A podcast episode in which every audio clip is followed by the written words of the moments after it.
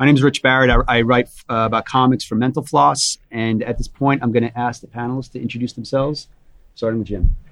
Uh, my name is Jim Rugg. I'm a cartoonist, designer, illustrator, kind of do a little bit of everything. My books include um, Aphrodisiac, published by Ad House Books, about um, a blaxploitation-inspired superhero, and Street Angel, about um, the world's toughest girl. She's a homeless um, twelve or thirteen-year-old orphan who battles crime and monsters using kung fu and her skateboard. And um, beyond that, I've just done a lot of other little comics, free anthologies, and books and things like that. Hi, my name's Chula Lotte. I'm an illustrator, and um, I've just done Supreme Blue Rose with Warren Ellis and Bodies for Vertigo, and I'm doing several covers and stuff at the moment for Rebels and um, lots of stuff like that.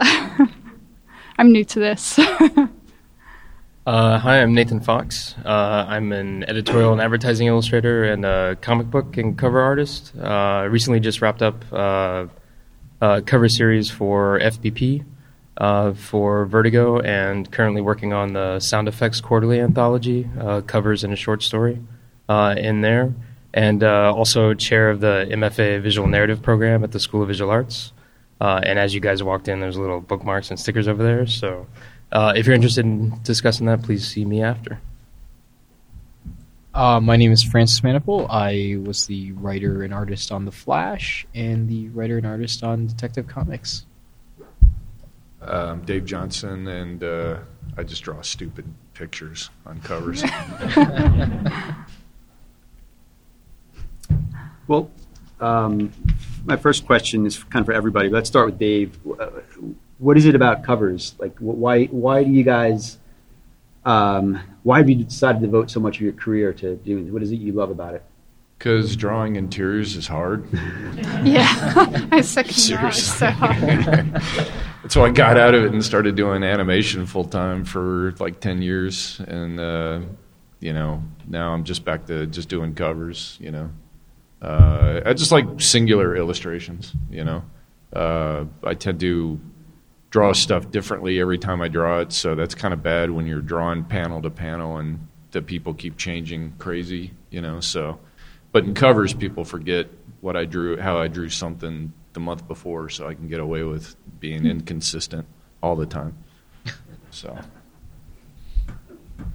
That's a good answer. I'm sure it is easier, and I, I, there's probably this perception that it's just one image as opposed to twenty-two pages, so it is easier, but I generally, for all of you, like, haven't, you know, in order to get to this one image, on average, how many different, you know, sketches and concepts do you have to go through? Uh, Nathan? Uh, I I work a little, I don't know, I work a little awkwardly. Uh, I end up thinking and sitting on sketches rather than sketching them out because I'm too lazy and impatient, probably. Uh, and my sketches are awfully horrible. Uh, they're more notes than uh, a refined drawing for me. Uh, I, I very much like things in the moment, so uh, a lot of the sketches, once I once I get started, I'm just trying to nail down uh, concepts and ideas uh, before actually kind of committing to something in, in kind of vague composition. Um, but uh, uh, generally, I'm just trying to research and, res- and respond to something in the narrative, or um, you know, some kind of hook that's really going to get people's attention on the shelves uh, in terms of form and function, as well as, you know, deliver to the story, um, you know, and the writer and the artist intents of what's kind of going to go on in the interior. And then on top of that, try to make something pretty, pretty wicked in the process. How about you, Chula? How many concepts do you usually have to burn through to get to the right one? Um, I mean, I, I, it sounds like I work very similarly to Nathan. Um, I kind of, I don't really just go in there doing different sketches and thumbnails. Um, I tend to think about stuff really, and it's, I don't know if this is a really strange way to do things, but like if I get a brief brief for something and I'm, I'm, I kind of get excited about it, I tend to think about it before I go to sleep on an evening, and it kind of solidifies it in my mind, and as I'm falling asleep, I come up with lots of really nice ideas, and then the odd ideas I'm interested in. And then the next day, I may kind of... I, I look a lot of um, film imagery, and I watch a lot of films, and I tend to be very inspired by that. And so that might just make something click, and then I get the basic idea in my head. And I tend to just kind of do one or two sketches from that, really, or maybe just one, and tend to stick with that. And I make it work by moving it around on the canvas. So that that's kind of how I work. It's mm-hmm. it, I think I think it's a bit of trial and error with me, really. It's kind of the general idea, and then rather than sketching out thumbnails, having one image that's moved around. I tend to work like that more than any other way, really. Um, do you, does the, uh, let's direct this to Francis. Um, actually, well, I'm going to come back to you, Francis, because you generally, you kind of like are, for your covers, you're often writing and drawing the book inside, so you probably have a, a sense of the, the content. But yeah. Let's say for Dave, like, Um, you, you've got a, a project where what, what kind of information do they give you in order to develop a concept for a cover? You know, do you, you give, they give you the story beforehand? Do they give you some ideas, or they if just I'm lucky, let you run with it? Yeah, yeah, a lot of times because uh, the covers need to be done so far in advance, uh, the writer hasn't even written the story yet. Um, so um, I just kind of have to pull stuff out of him or out of the uh, editor, and which can lead to some goofy mistakes.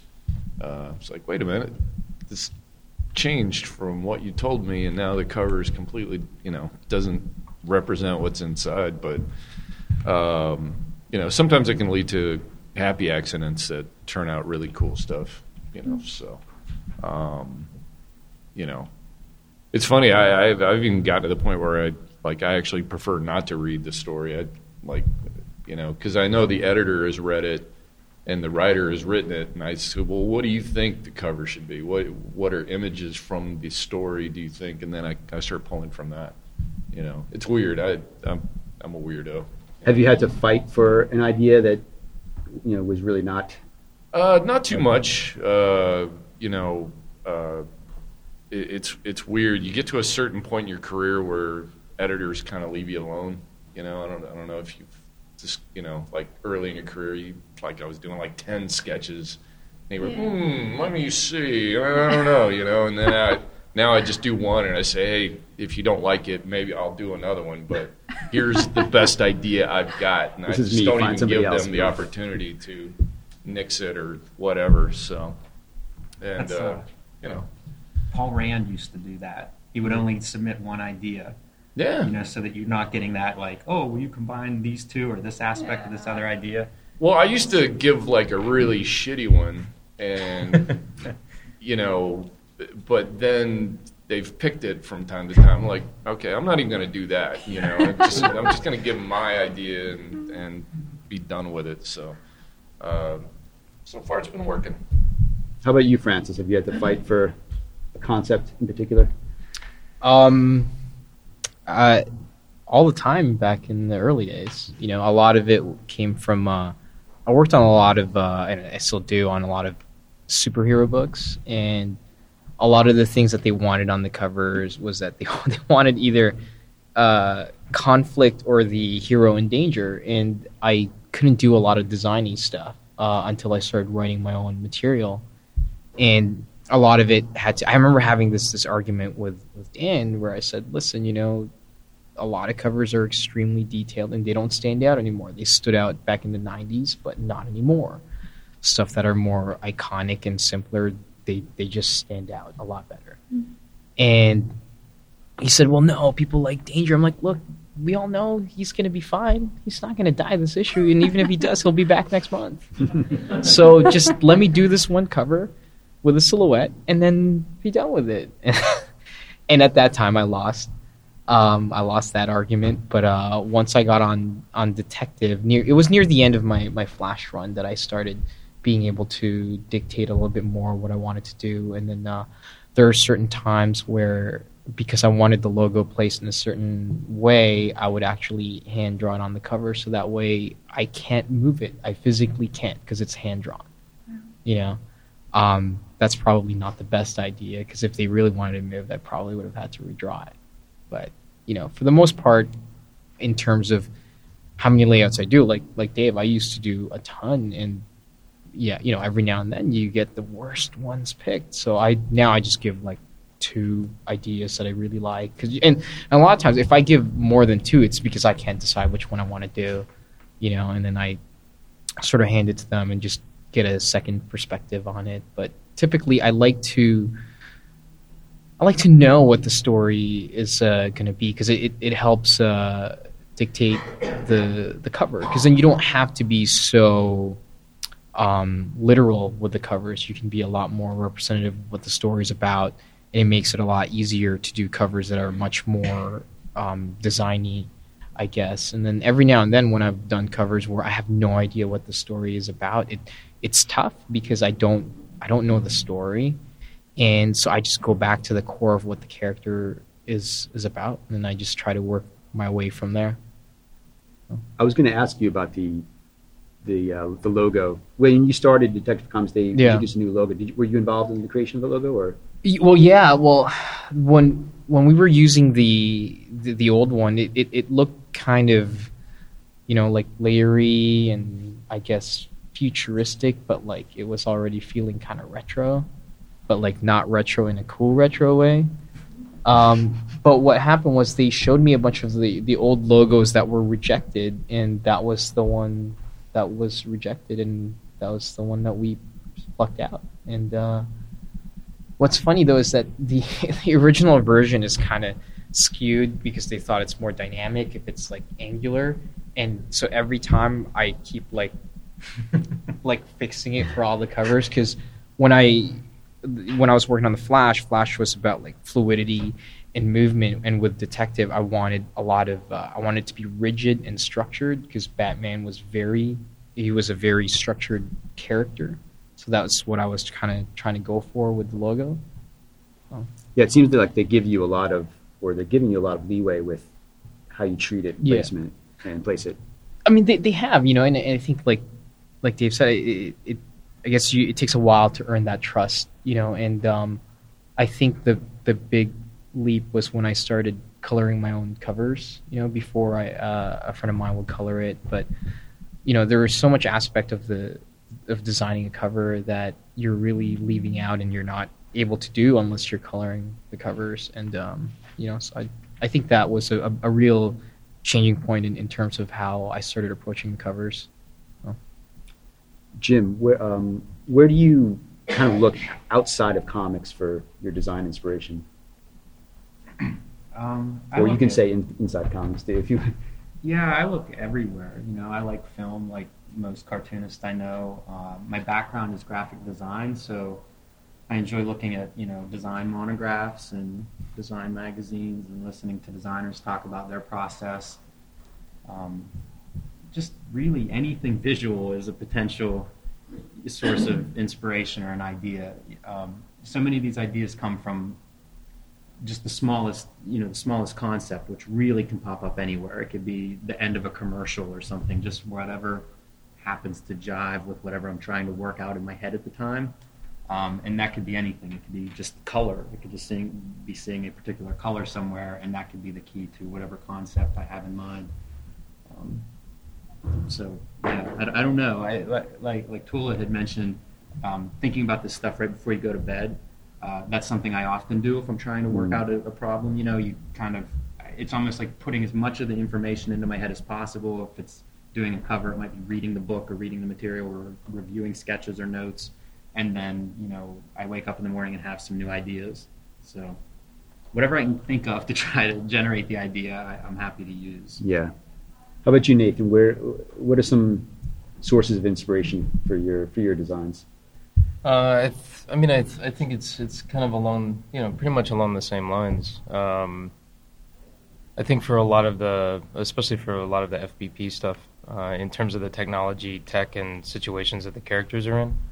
Uh, just trying to match them up with, um, you know, kind of hint at things that are going on as opposed to giving everything away or, like, what's expected of, like, a hero shot. Um, you know, I really wanted to try and try and push something that maybe added to the story or kind of had its own flavor uh, when approaching it, because it's that immediacy, um, you know, that just trying to capture of of getting the, you know, getting the readers and the uh, subscribers' interests. Uh, let alone projecting the story itself. Um, but, you know, easily film. Um, I've discovered a lot of color palettes and, like, trash I've found in New York and um, you know, a lot of compositions, you know, just from life, just trying to pull in things that, you know, when I'm thinking of it and I'm in the mood and, like, things are relative, you know, I agree. Like, same thing with commercials, um, magazines, especially in terms of graphic design. Um, there's a, an awful lot of uh, amazing, uh, you know, motion and moving imagery, especially on the internet. Um, uh, you know, and uh, um, a lot, a lot of the, the video sites now, like Nowness, uh, and uh, uh, some really amazing uh, intro work in graphic design. Uh, the art of the title um, is a, a very big uh, influence. Uh, you know, and just, just really trying to do something that feels like it's it's me in the moment of of you know the act of creating it. Um, you know, most most of it just kind of comes from that that direction and that inspiration. How about you, Chula? Some other design inspiration? Yeah. Where do you look? Yeah, I mean, I I studied design as well when when I did my degree, and so I try and I try and let the design heavily influence my covers. I I really I really love a strong sense of design, and I'm really inspired by. I, you know, I think anyone that, that's doing this kind of thing is is obviously inspired by people like Saul Bass, and not just his his mm. graphic design on paper, but his title sequences. You know, I, I can watch something like that and just think of a million things that I want to do. It's they're just so beautiful. But you know, like design heavy hitters like um, Chip Chip Kidd and Ollie Moss, and you know the the McSweeney's book that came out and stuff, all that all that kind of stuff is is just really beautiful, intricate things. And you know, I'm looking at that kind of stuff on top of my favorite illustrators, which who are all sat here. um, and I, I tend to really like when I, I think I'm I'm very influenced by a lot of um, Saturday Evening Post illustration. Um, all the fifties and sixties stuff there, and a lot of the design that went along with that as well, and the painterly effect that they have. So, you know, all the Robert McGuinness, Robert McGuire, Bernie Fuchs, all all that stuff is mm. is super inspirational to me. And I, I tend to, look, I, I always worry about looking at other people's art when I'm starting a cover, because you don't you don't want to be influenced by something like that too much, but I do tend to go back to that, the design aesthetics of that and the way it looks more than anything else, really. Mm-hmm. Uh, Dave, when I think about your work, I, I think about sort of that balance of like these graphic images and kind of a lot, a lot of negative space. Like, what are your kind of tricks for creating that right balance in composition? Uh, I didn't really go to school for it, you know, so it's all just uh, intuition. Just I basically kind of stick to what feels right to me, um, whether it's right or not. You know, uh, you know, I've I've always been a big fan of uh, simplicity. Um, you know, just because, uh, uh, like like uh, when I did go to school, which I didn't go for very long, uh, I remember we had a class on uh, billboard design, and uh, the teacher said, you know, with a billboard, if you if it takes more than five seconds to understand the billboard, then you failed, because you would drive off the road looking at the billboard as opposed to keeping your eyes on the road. And I kind of approached the same philosophy when I started doing covers. And I realized that the less information on a cover, the more powerful it can become in a sea of million colors and tons of detail on every other cover. And if you just have a big, bold, you know, negative color or a positive color on there, that it tends to stand out more. So do you often start with more elements in, say, a sketch and then wind up pulling things out to get that right? Sometimes, yeah. I mean, uh, uh, you know, once again, it, it all starts with the main idea and what's what you're trying to get across. And if, if that's a very simple idea, then then yeah, go with it. So.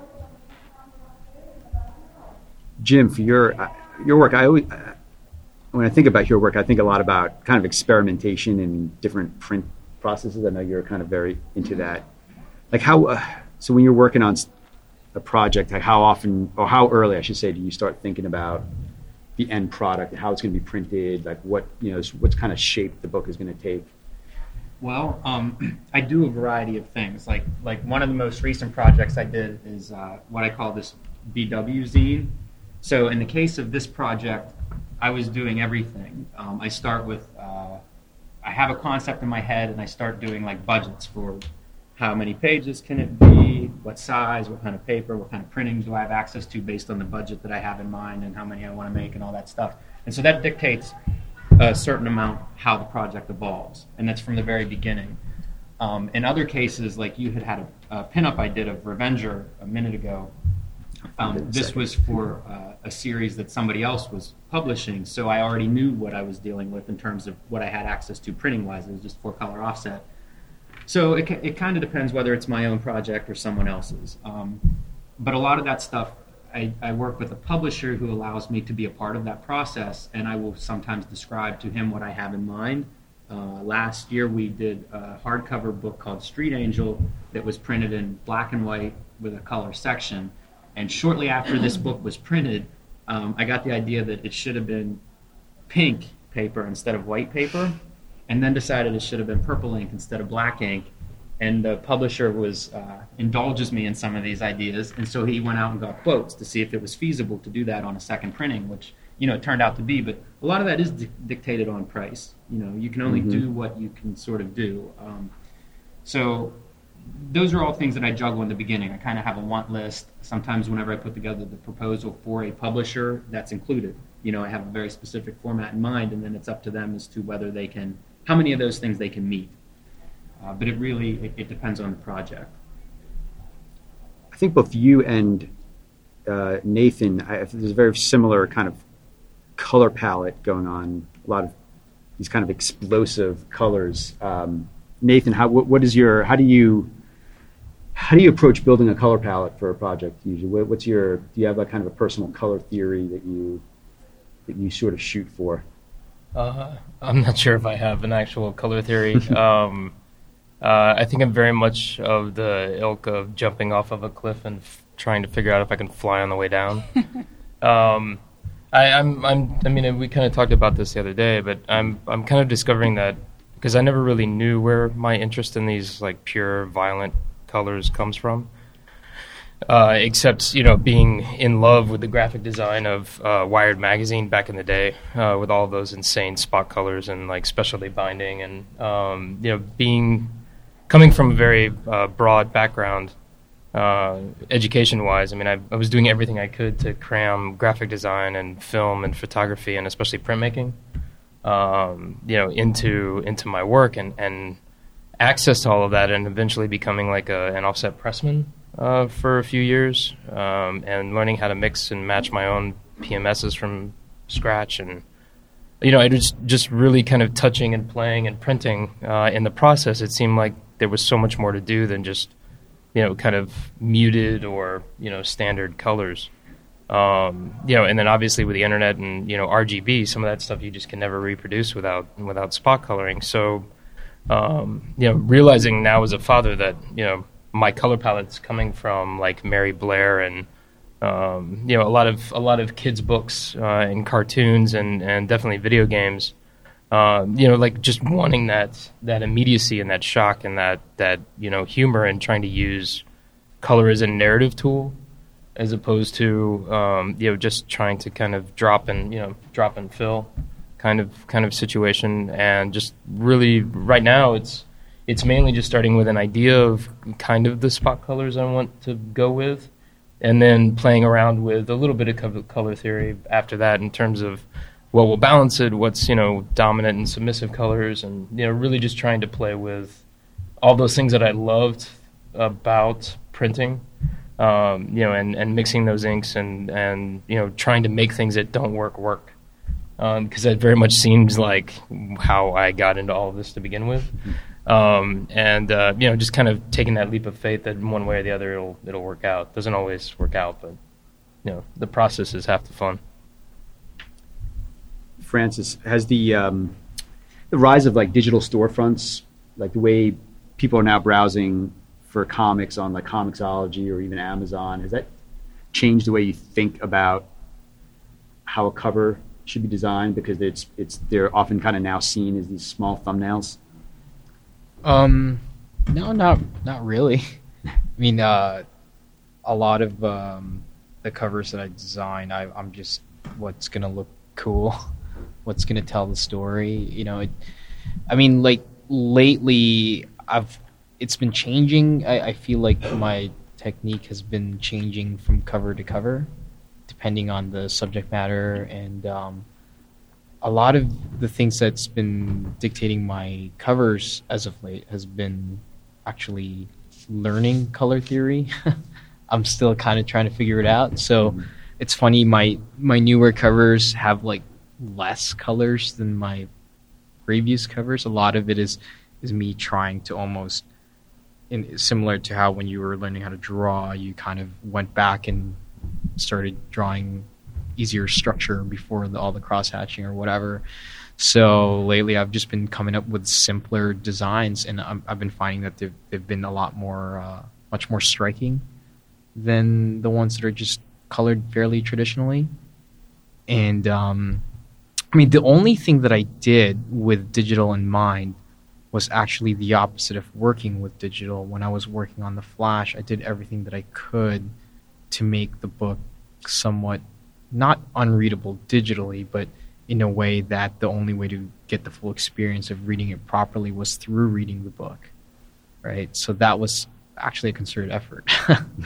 um, but with with Detective, it's been different. You know, I've I've never really let the the format, I guess, dictate what I was going to do, with the exception of the traditional comic book format, because that's that's what we we do. You know, I mean, I think if I were to do something specifically for digital, it would be completely different, because there's all sorts of different aspects to it that you could do. Um, you know, but my my job is to try to get that comic book out and then sort of format it for that way. You know, I mean, if, if it works out that the thumbnail works well, then great. Um, if it doesn't, you know, it doesn't. You know. Has it changed anybody, uh, for any of you, has it changed any of your thinking of how to approach a cover, or is it it's sort it's of a non-factor? It's definitely affected me. Yeah. Yeah, a lot of the stuff that I do, I, I sell Um, myself, you know, I self-publish it, I finance it, I sell it, and it, it isn't necessarily a known property. So I, I do try to make it work on Amazon as a thumbnail, online as a thumbnail, you know, so much social media, you see it as this small image on a screen. So it is something I'm conscious of, but ideally I want it to work at all these levels. Mm-hmm. And a lot of the work that I enjoy works at different levels. So um, I'm not content that it would only work as the thumbnail, but it is something that I look at. And because so much of the process is now done on a screen, it's very easy to zoom in and out and to sort of like step back, which whenever I worked all non-digital, I would do the same thing. It's just physically I would step back from the drawing board or from the canvas mm-hmm. to sort of just try to see it with, you know, a fresh set of eyes, a different perspective. So, mm. um, yeah, I mean, it, it's part of the process, but I think it's inherently part of the process, probably for most people, whether it's digital or analog, that you're going to be looking at it, you know, up close when you're working from a distance. I don't know what that was. It just fell there. yeah, I think I think that's one thing. Like it, outside of comics, especially in terms of like Amazon and book publishing, like those those covers that I have worked on, that was that was the first time it was really like brought up, you know, in in art direction was, you know, how this thing will not only reproduce, but also too like the content, how important it is for sales, soliciting. Um, you know, comics feels like there's a bit more freedom and flexibility in terms of that, but especially when it comes to like larger markets, um, you know, in traditional book publishing, especially like young adult stuff that I've done, um, that is a very specific market, and every there's so many, so many eyes on it dictating what should or should not be there, that that becomes the battle for, you know, content.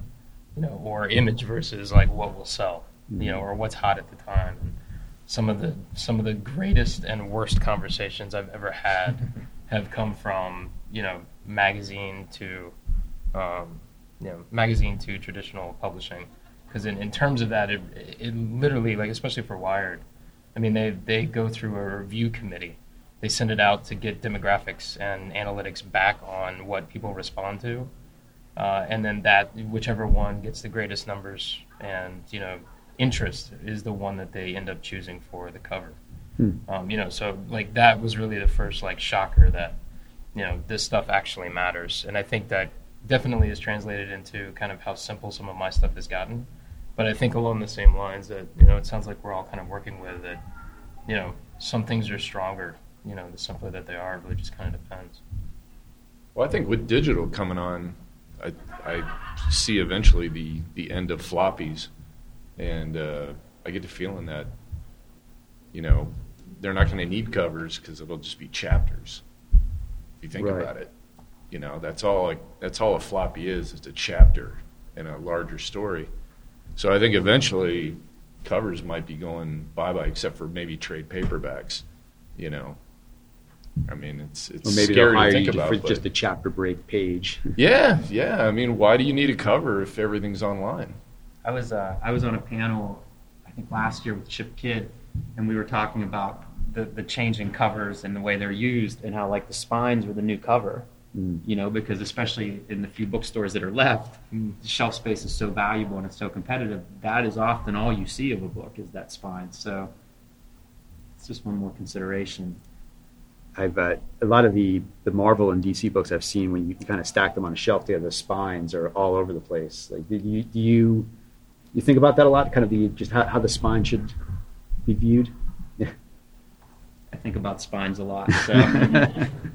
Nice. Yeah, everybody likes a switchblade on their bookshelf. It's hard, I guess, with a kind of a series of books that you, you'll see that they kind of change their mind like five volumes in with how that should be laid out, and, and then they got, kind of go off in a different direction. Or just one will be different, and that'll drive uh, uh, those people crazy that love everything in order. And yeah. Like, ah. So, um, Chula, I, I, you have one of the most like distinctive styles to come across around. Like in the last few years, I feel. I, and it seems I've been looking at your process a little bit, like just some stuff you posted online. It seems like you. Uh, it's it's all very painterly, but it seems like you kind of approach your process like a designer and how you kind of layer things together. You do some yeah. things on paper, some things digitally, and then you sort of start moving elements around yeah. and piece it all together. Yeah, like, yeah. Uh, can you talk a little bit about your your process there? Um, yeah, I mean that's. I, I guess you're right. Actually, I haven't I haven't thought about that too much, and I, I'm probably more interested in illustration than anything else. But I suppose I do approach things from a design perspective. I, I think you kind of need to when you're regarding composition and stuff. It's it's really important. Um, and I do I do like a lot of art that incorporates kind of a that has a heavy design element.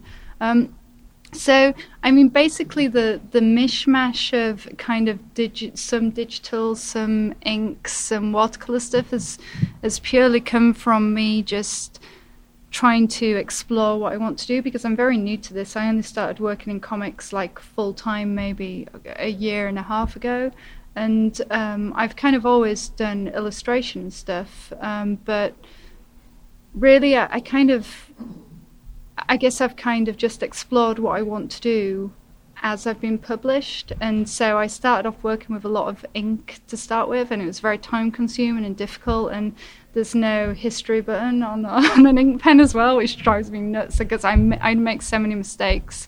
So I ended up mainly doing everything digital, but really my my heart with with with artwork is is in the way um, traditional feels. I love that, and I, I love being able to see ink on paper and textures and accidents. And sometimes digital can can really uh, rob a, a picture of. of those interesting textures that you get. So my way around that is to, um, I usually do my line art digitally most of the time now, but um, I create a lot of um, textured watercolors that I scan in, and um, then it's just a process of having lots of different ones of those um, in different colors and just constantly overlaying stuff and working into it again. So I, f- I think it still looks a, a little traditional. Um, I think so. It's it's very it's very hard for me to comment on my own work because I look at so much I don't know. But I'm sorry I've stolen so many of these process uh, no, no, pieces it's, here. It's Just I think there's interesting to flip through. This this is a this is a really good way to show how I work, because um, I, I had to do so much for Rebels number one. It's I was just constantly back and forth, and because I was still very new to it, Brian and Sierra, the editor at Dark Horse, were kind of, I, I don't think there was that element of trust there yet that you were talking about, because I'm new to the industry, so they, they had me do a lot of stuff beforehand. Um, So because it is kind of layered digitally, do you have editors or whoever then asking for changes late in the game? Does that ever happen? It's it's not not so much. I mean, it, it may be bad because of my time constraints at the moment. I tend to be taken on jobs where I know I'll have almost complete creative freedom. And if I don't have that, and if I'm in situations where I ha- I know I'm going to have to have a lot of changes, I'm quite wary of that at the moment. And I'm not re- I'm I'm lucky enough at the moment to not really be in that situation. With Rebels, that, that can that can happen quite a bit, and it can be time consuming. And it's okay if you have time, but I but I don't right now. So I feel very lucky at the moment to be working with a lot of publishers and editors that are kind of just letting me do what I want. And I'm not I'm not really having to make any changes, because I think everyone here knows that that's a really yeah, tedious thing to I was have to do. Dave, do you get a lot of sort of end of the process changes, or is it at that point has everything been kind of signed off on and you just finish it from there? Well, most of the time my editors are afraid of me, so. Yeah, I mean, uh, like uh, on one hundred Bullets. Um, Uh, we had an editor switch from uh, uh, Axel Alonso, who went on to work at Marvel, uh, to uh, Will Dennis. And uh, the first time my interaction with Will, who I didn't know, I'd never worked with him before, but he came on and he was like, yeah, why don't you send me about ten thumbnail sketches for this new cover? And I was like, oh. And I, I he, he likes to remind me of this. I, I literally said, well, let me tell you how it's really going to work. And he goes, oh. And then he knew. Like, I, I kind of set the stage, and, and we had a great relationship since then. But, you know, it was that, that, that first, you know, who's going to win? And I guess I did. So, um, but he's a great editor. So, um, but, yeah, not not too many changes, you know. I just recently did a Get Jiro cover with Anthony Bourdain, and, and it was all said and done, and it's been in the internets and all that. But I guess right before it, it got published, he goes, you know, can you make the guy look a little younger? So I went back digitally and, you know, added more hair and just made him look more handsome, I guess. So, but normally it doesn't really doesn't really happen much. Let's uh, go down the line, and I, I want to see if I, I kind of want to hear everybody describe their own cover design style, if possible. Like, let's start with you, Dave. Like, how would you describe your? I don't know. I kind of have. I'm like most people on here. I have different styles for different books. You know, like I, I love traditional how to draw comics, the Marvel way kind of cover design, and I've done many of those. And and then you got one hundred Bullets, which is more design, design heavy, and. Uh, Then you got illustrative design, you know, covers. So I, I'm all over the place, you know. I don't like to just do one type of career direction, you know. Mm-hmm. How about you, Francis? Uh, yeah, I mean, the the same. I mean, I, I I try to let the subject matter sort of lead me to the approach. But to be honest, sometimes I just feel like drawing a certain way, and then that's how yeah. You know, um, when I do my thumbnails, they're they're quite small, so I can see the entire silhouette of the cover, and then from there, I'll I'll change what I feel like doing. You know, like sometimes I'll do watercolor ink wash. Sometimes I'll just do straight up line work. It it really really depends. Do you um, do you work digitally? Is it a mixture? Or is it all? I do watercolor? my I do my pencils digitally, and then uh, I I print it out like. Um, you know, with very low opacity, and then I'll I'll use ink wash um, or watercolor wash. It depends on what's uh, what I feel like using that day. And then I, I do the the finishes uh, digitally again. So I, I, I like the certain textures that the real thing sort of has, you know. But I mean, there's certain pieces where I really wanted more, I wanted a more graphic approach, so then sometimes I'll just do it completely digital. You know, I think I've only done a couple covers that are completely digital. Um, uh, I don't know if it, I thought it was kind of neat that nobody realized that it was digital, because, like, you know, I would get these emails, hey, can I get the original? I'm like, I don't have it. It doesn't exist. You know. Yeah. But I think that uh, you know, I think that's the fun thing about covers is that you don't, you actually don't have to be consistent in your style. You can keep changing. with an interior, there's there's an expectation of consistency when you're telling a story. Otherwise, it will be jarring. So with with covers, I can go from a silhouette with splatters of colors, and then I could do the next one with a lot of cross-hatching, the next one where it's a lot of watercolor. Just, you know, that's the fun thing about covers. You can do what you want. You know? How about you, Nathan? What's the? How would you describe the Nathan Fox style? Uh, I'm, not, I'm not sure that should actually that actually can be defined, but I, no, I mean, I'm, I'm, I'm. That's the whole reason why I love doing covers, is that it's a new thing every time, and I can, you know, we can play with the editors and the stories, and you know, do stuff that are based on arcs, like for the uh, Captain Victory stuff. I mean, taking on, taking on Kirby was like the one question, like. Well, how does it make you know? Aren't you intimidated? I'm like, no, I don't really know Kirby that well, uh, and um, so apologies to fans. Um, but uh, but I love the character, and I've I've always enjoyed his work. But uh, you know, it's it's never. I didn't really grow up with, with comics or or any of that stuff, so it was a it was a new discovery. And my my link and my connection to all that stuff was uh, was like great sci-fi pulp covers. I never read the actual books. Yeah, I was going to say, those remind me of, like, Richard Powers. Yeah, it was, that it was, era. Yeah, totally. It was, like, my homage to all of that. You know, it's just, it was yeah, insanely... Yeah, the covers don't necessarily have anything to do with the inside, but they just look badass. Yeah, go, yeah. What is this? I got to pick it up. And that, and that, that was that was my response, is, like, I, we're going to redefine this. Let's totally redefine it. And, like, the thing I loved about this, about sci-fi, and especially, like, how how Captain Victory was established, is just, it's a just completely different, insane world. You know, it's like, suspension of disbelief. How can how fast can we get there, and, and and in what way do I respond to it? And like those those covers were really like my entry. You know, like going back, th- you know, going back to the old box that I still have from when I got kicked out of my home, my childhood home. You know, and like flipping through all those pulps. You know, was was awesome. Um, you know, so like just responding to it. I mean, that's honestly, I, I agree. It's the same thing. It's that's kind of the joy of doing, you know, comic covers, is having that flexibility and, you know, just playing with story in a single image, and knowing that, you know, you can play with a, a breadth of images that are, you know, going to be collected for a reason, or, you know, a, a short arc that may have, you know, a specific design element on purpose for one reason or another, or just be completely random because that's what the story calls for.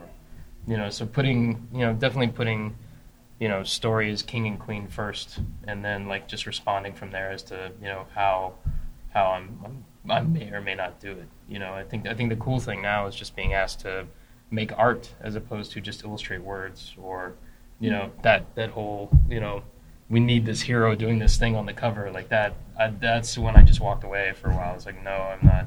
Yeah. It's not my thing. Whether whether I'm, yeah, I'm put them on the edge of a building or on a yeah, gargoyle. Yeah. Oh, yeah, that'll be great. We need these silhouettes in the background, and he's got to be swooping in. I'm like, well, actually, he can make do them other facing stuff. Each other like two guys about to fight. We yeah. need that cover again. You know, yeah, yeah. It's like, yeah, yeah. Yeah, editors love cliches. Like, I don't know why, but although they let you know what they're going to do. Some get, cliches are good, but yeah.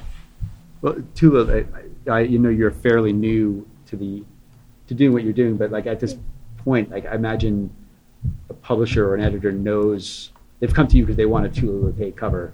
Is that good, or is that like for your career? Is that limiting, like for your as an artist? Or do you want to kind of like, I want to give you something completely different? Um, I, I get. I mean, firstly, that's amazing. That's it makes I get really excited still. Like, um, I just had an email the other day from a publisher I've always wanted to work for, and um, I was like, ah, I've got an email from Marvel. I've never worked for them before, so I, I'm super excited. I thought you were going to say Larry Flint for some reason. Yeah. I'm just kidding. Dave. I'm just kidding. um, but I've completely lost my train of thought now. um, where was Let's I? Let's go Marvel. That's Marvel. Great. Yeah. Yeah. Yeah. Well, I can't. I can't really talk about that actually. Sure, but um, I want to ask you about it. uh, I, d- I can't remember what I was oh, saying. I was just saying the. Uh, just do you feel uh, people? Uh, you've got. You're kind of establishing a style. And then people want that style. Yeah. And you feel the leeway to deliver something completely different. Yeah, I think because I'm new to this, and I've I've never I've obviously got a strong style, but it's not something I've outright kind of wanted to do, and I think I'm still evolving as an artist and trying a lot of new things. So I do I do feel okay doing different stuff, or I, w- I would feel okay if I was wanting to experiment. But I guess the thing is, with time constraints at the moment, I keep I keep going with what I know, and I do enjoy that. But yeah, I, d- I want to explore a lot of different areas, and it, it's funny what you guys are saying, because like I I really like heavy design, simple covers, and like Dave's stuff is just I- incredible when it's it's very simple and concise. And I m- may look at something and think, well, I want to do that with this cover, um, absolutely, and just want two colors. And then every single time I I hit that, it's just like this complete overhaul of every color ever, and I just can't seem to be able to simplify stuff. I love I love covers with negative space, and I really want to do that, and I haven't got to that point yet. So I guess maybe in the future I would like to kind of tone things down a little bit. And you know, the key to that is to wait till the last day. Yeah. That's You've got no trust me, you will be like one cover, one color, good enough. You know. Jim, what, do people come to you asking for it? Is there is there a Jim Rugg style that they're looking for, or what, how does? Yeah, how um, would you describe your? I work in a lot of different styles and different media, so whenever somebody comes to me for a cover, I always say like the greatest clients are people who hire me and just tell me they love me, do whatever I want. Or people who hire me and have a very specific idea of what they want, mm-hmm. and then the nightmares are the people who will know it when they see it.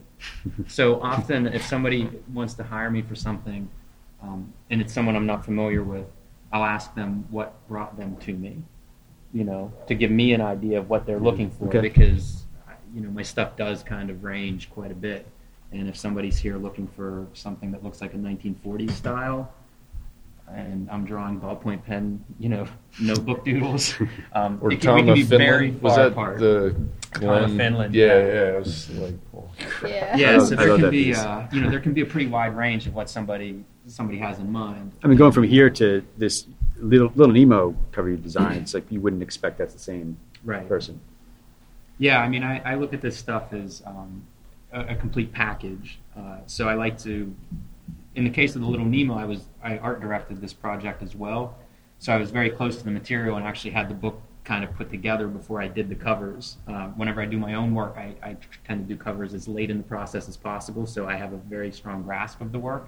Um, but you know, it varies from job to job, and, and like I said, I just try to get whoever I'm working for to give me as much of what they have in mind as possible. Mm-hmm. And then uh, you know, it's it's different for each person and each job, but it's. It's good to get on the same page as much as possible early on.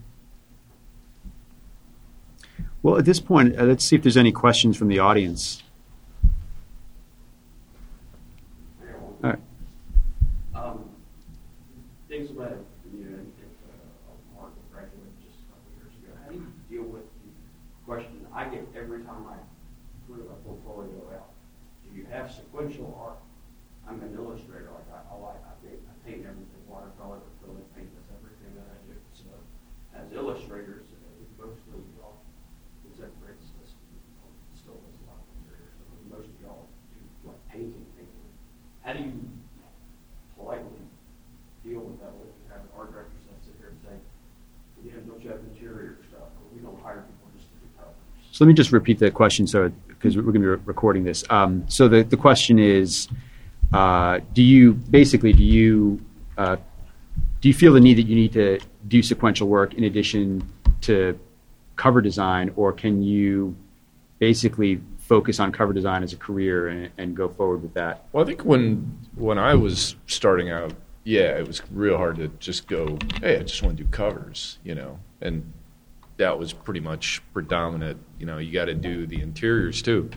But nowadays, I mean... You know, I remember when James Jean got into it, and he just met the right editor, which was Mark Chiarello, and he was right out of right out of college, right out of art school, and they just started giving him cover work, you know, because he was that good. I mean, that guy's a freaking, you know, phenom. Um, but I think I, you know, if I would just do samples and just show what you're capable of as far as covers, and if you got the skills, eventually somebody's going to hire you. You know, you just got to find the right guy. That's all. I think also the the expectation for a cover artist is the illustrative aspect of your art. Th- that that expectation is so high. You know, whereas, you know, I started in interiors, and the covers really just became a part of the package. Yeah. And that took a while to to develop, and a lot of the reasons why I, I got cover work is because they figured, well, you know, his his name has a certain attachment to it and would sell a certain amount. It, I don't think I got covers because I was a good cover artist. It just, you know, I think it just happened slowly.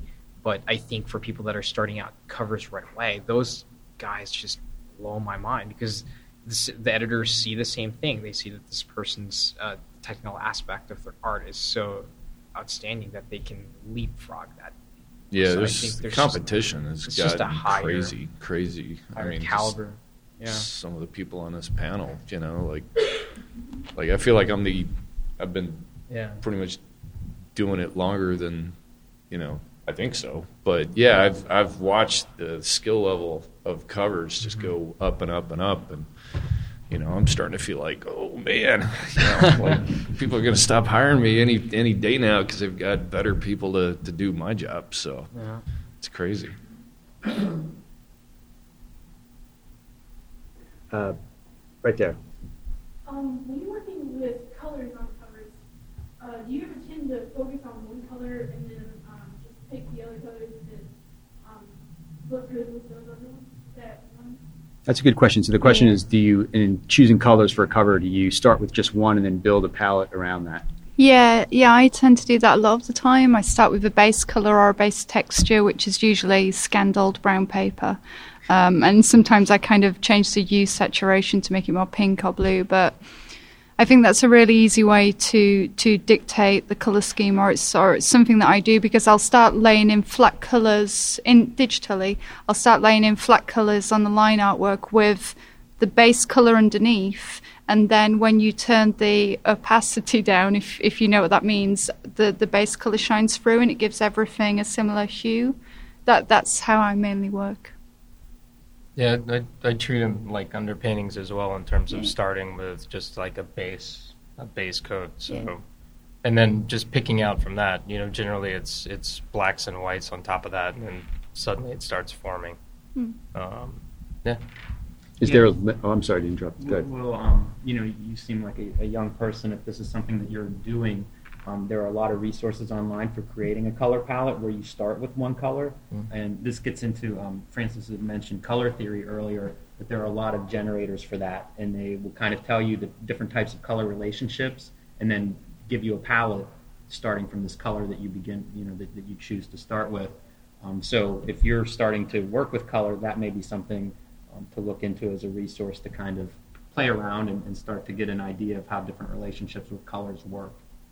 Man, I want that website. I was just I'm serious. There's a, I, I use cool. it all the time. You literally just Google color palette generator. Mm-hmm.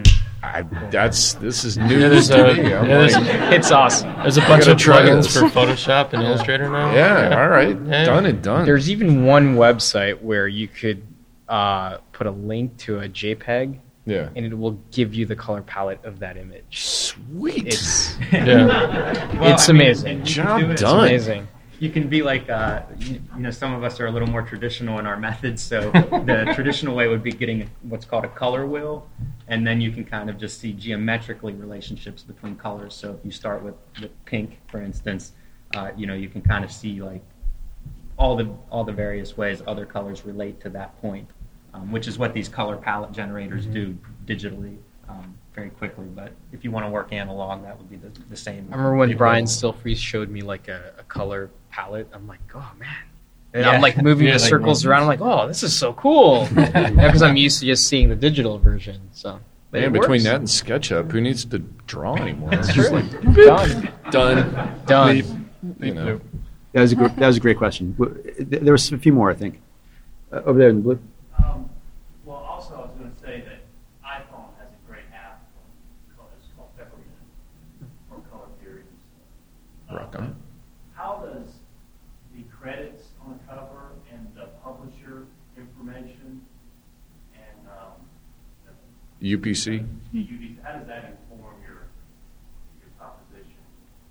Yeah. You consider, right, well, I need the legal space over here. And- yeah, no, it dictates a lot, you know, especially that crappy U P C thing that they can't seem to or don't want to put on the back of the covers, you know, you know, which drives me crazy.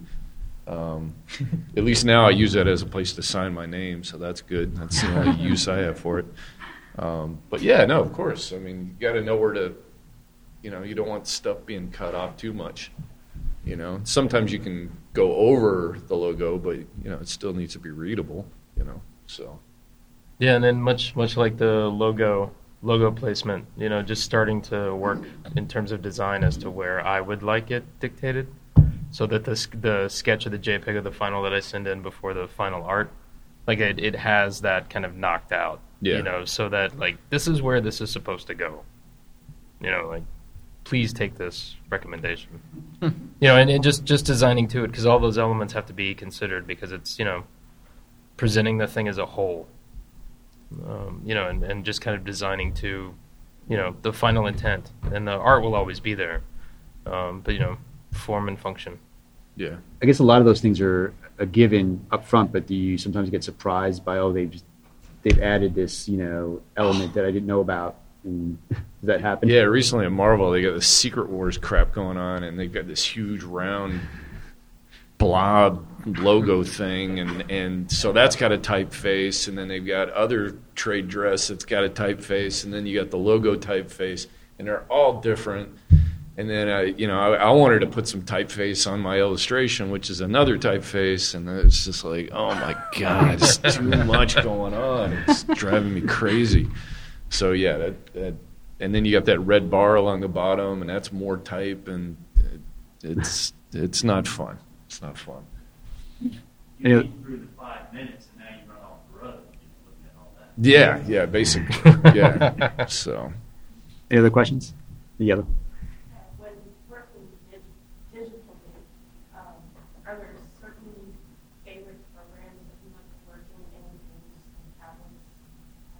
That's good, yeah. So what, what, what software and hardware do you guys use? Photoshop and Photoshop. Cintiqs, you know. Yeah. The Cintiq is the greatest invention ever, you know, compared to using a mouse, you know. That that was terrible. But, yeah, Photoshop for me. That's it. That's pretty much the yeah. standard. I yeah. don't know if anybody else actually, Art Rage is fun. Um, I know Dan Panosian uses it to actually color. I I use it just to do – like very painterly kind of swirly stuff because it blends so it's whatever algorithm you're using is it, it's it you can literally just drop in a photo and it treats it like it's wet paint and you can just start squishing it around and it blends together and it's amazing. Um, hmm. But if you really get good at it, like Dan, he colors everything under the line art and it looks like looks like he just whipped out his like. You know, gouache brushes and and it's it's and it's cheap. You, I think you can get it for free. Is that what you did with the uh, A-Sapien piece? No, that I, I just scanned a piece of chipboard, and that's how I color a lot of my stuff. I just start with the chipboard, which is brown. It's got a texture to it, and then uh, and then I just do uh, uh, multiply layers uh, to add color and shadow, and then a hundred percent layer to uh, bring up highlights. So, hmm. yeah, I mean, uh, the thing I've run into is the um, trying to get hand-done work done digitally. You know, it takes like five hours to fake something that takes five seconds. Um, so if you really love pencil line or, you know, dry brush work, or at least for me, like I, there's no way I have to, I have to go, you know, go back to working in multiple layers and then scan those in and, you know, add textures and then. Start using start using in you know Photoshop and you know Manga Studio and all of that stuff like as a you know still as a tool as opposed to like well how can I change what I really want to do in order to just solve the problem you know it's just that standard I've learned not to not to cheat on anymore it just I just I can't get it to work I'm not that savvy and too impatient. Okay. Yeah, uh, how do you feel about like variant covers and alternate covers? Like, do you welcome that, or do you feel like it just tracks from your original intention? And if you do know there's going to be an A and B cover, does that change how you think about it? That's a good question. There's a lot. There is no usually no longer just one cover for a comic now. There's a lot of variants. Is that is that buggy, guys? I've been making a good living lately doing variant covers. Yeah, I was going to say, variants are great. And and half the time you don't, because it's a variant, I can pretty much do whatever I want, you know, I mean, uh, and I have, uh, even down to, I don't even, like some of the Ninja covers I've done, I was like, I don't even want the logo on there. I'll yep. draw something myself and just incorporate it into the into the work, and it kind of takes the pressure off, and it makes it more fun. That's interesting. You have more leeway with the variants then. Yeah, I figure who cares, you know? Like, cool. you know. But the downside is nobody, not as many people see it. So, you know, I mean, there's a trade-off, but you know, the check's still cashed the same. So, you know, I'm all good with that. You know. Is that the same for like an A and B cover, or is that just for like a limited one? Oh, I don't, I mean, I, I yeah, just know I get paid no matter how many or they're going to get rid of. Uh, you know, I got my cover rate, and they pretty much pay that. So so for me, I like them, you know. Any other questions? I don't know if, we're, get, get, if we get kicked out of this room or what, but I think we're, we're over the time anyway. But I want to thank all our panelists. I think that was great.